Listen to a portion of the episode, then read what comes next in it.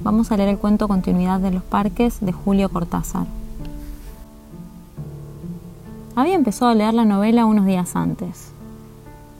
La abandonó por negocios urgentes. Volvió a abrirla cuando regresaba en tren a la finca. Se dejaba interesar lentamente por la trama, por el dibujo de los personajes. Esa tarde, Después de escribir una carta a su apoderado y discutir con el mayordomo por una cuestión de parcerías, volvió al libro en la tranquilidad del estudio que miraba hacia el Parque de los Robles. Arellanado en su sillón favorito, de espaldas a la puerta que le hubiera molestado como una irritante posibilidad de intrusiones, dejó que su mano izquierda acariciara una y otra vez el terciopelo verde y se puso a leer los últimos capítulos.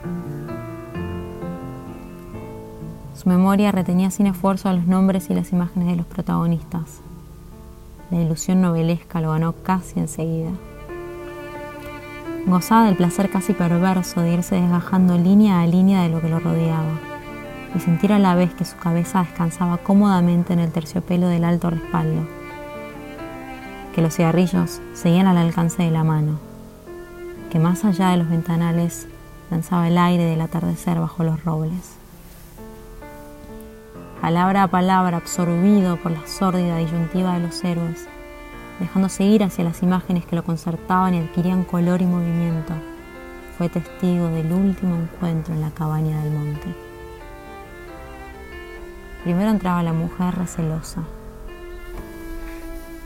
Ahora llegaba el amante, lastimada la cara por el chicotazo de una rama. Admirablemente restañaba ella la sangre con sus besos pero él rechazaba las caricias. No había venido para repetir las ceremonias de una pasión secreta, protegida por un mundo de hojas secas y senderos furtivos. El puñal se entibiaba contra su pecho y debajo latía la libertad agazapada. Un diálogo anhelante corría por las páginas como un arroyo de serpientes y se sentía que todo estaba decidido desde siempre. Hasta esas caricias que enredaban el cuerpo del amante como queriendo retenerlo y disuadirlo. Dibujaban abominablemente la figura de otro cuerpo que era necesario destruir. Nada había sido olvidado. Coartadas, azares, posibles errores. A partir de esa hora, cada instante tenía su empleo minuciosamente atribuido. El doble repaso despiadado se interrumpía apenas para que una mano acariciara una mejilla. Empezaba a anochecer sin mirarse ya atados rígidamente a la tarea que los esperaba, se separaron en la puerta de la cabaña. Ella debía seguir por la senda que iba al norte.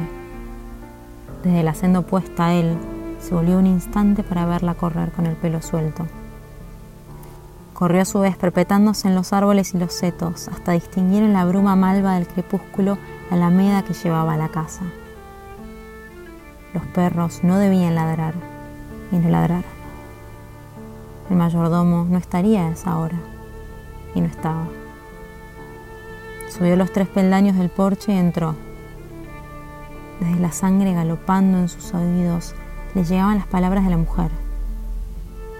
Primero una sala azul, después una galería, una escalera alfombrada.